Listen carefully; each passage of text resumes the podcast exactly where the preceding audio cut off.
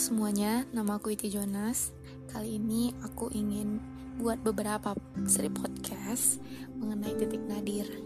Aku akan berdiskusi dengan narasumber yang aku pilih secara acak dan bersedia untuk membagikan titik nadir yang pernah mereka rasain dalam hidup dengan nama samaran ya pastinya.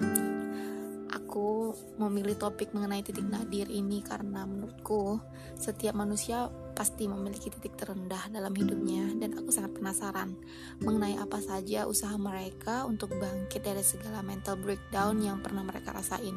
Hal ini bukan semata-mata untuk kepo sama kepribadian seseorang atau kehidupan seseorang, namun kita bisa melihat cerita mereka dari kacamata yang berbeda akan ada banyak hal-hal yang sangat menginspirasi dari seseorang yang tidak akan pernah kita temukan jika kita tidak pernah menyimak dengan baik. Itu menurutku.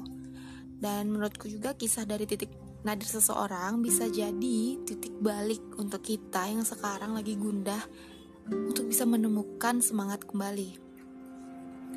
Untuk teman-teman yang sangat gemar mendengar banyak perspektif dari kepala orang lain, silahkan kunjungi podcast ini dan share ke teman-teman kalian.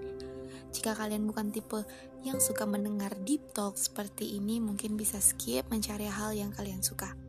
Nah, Sampai jumpa minggu depan untuk podcast titik nadir yang akan kita mulai.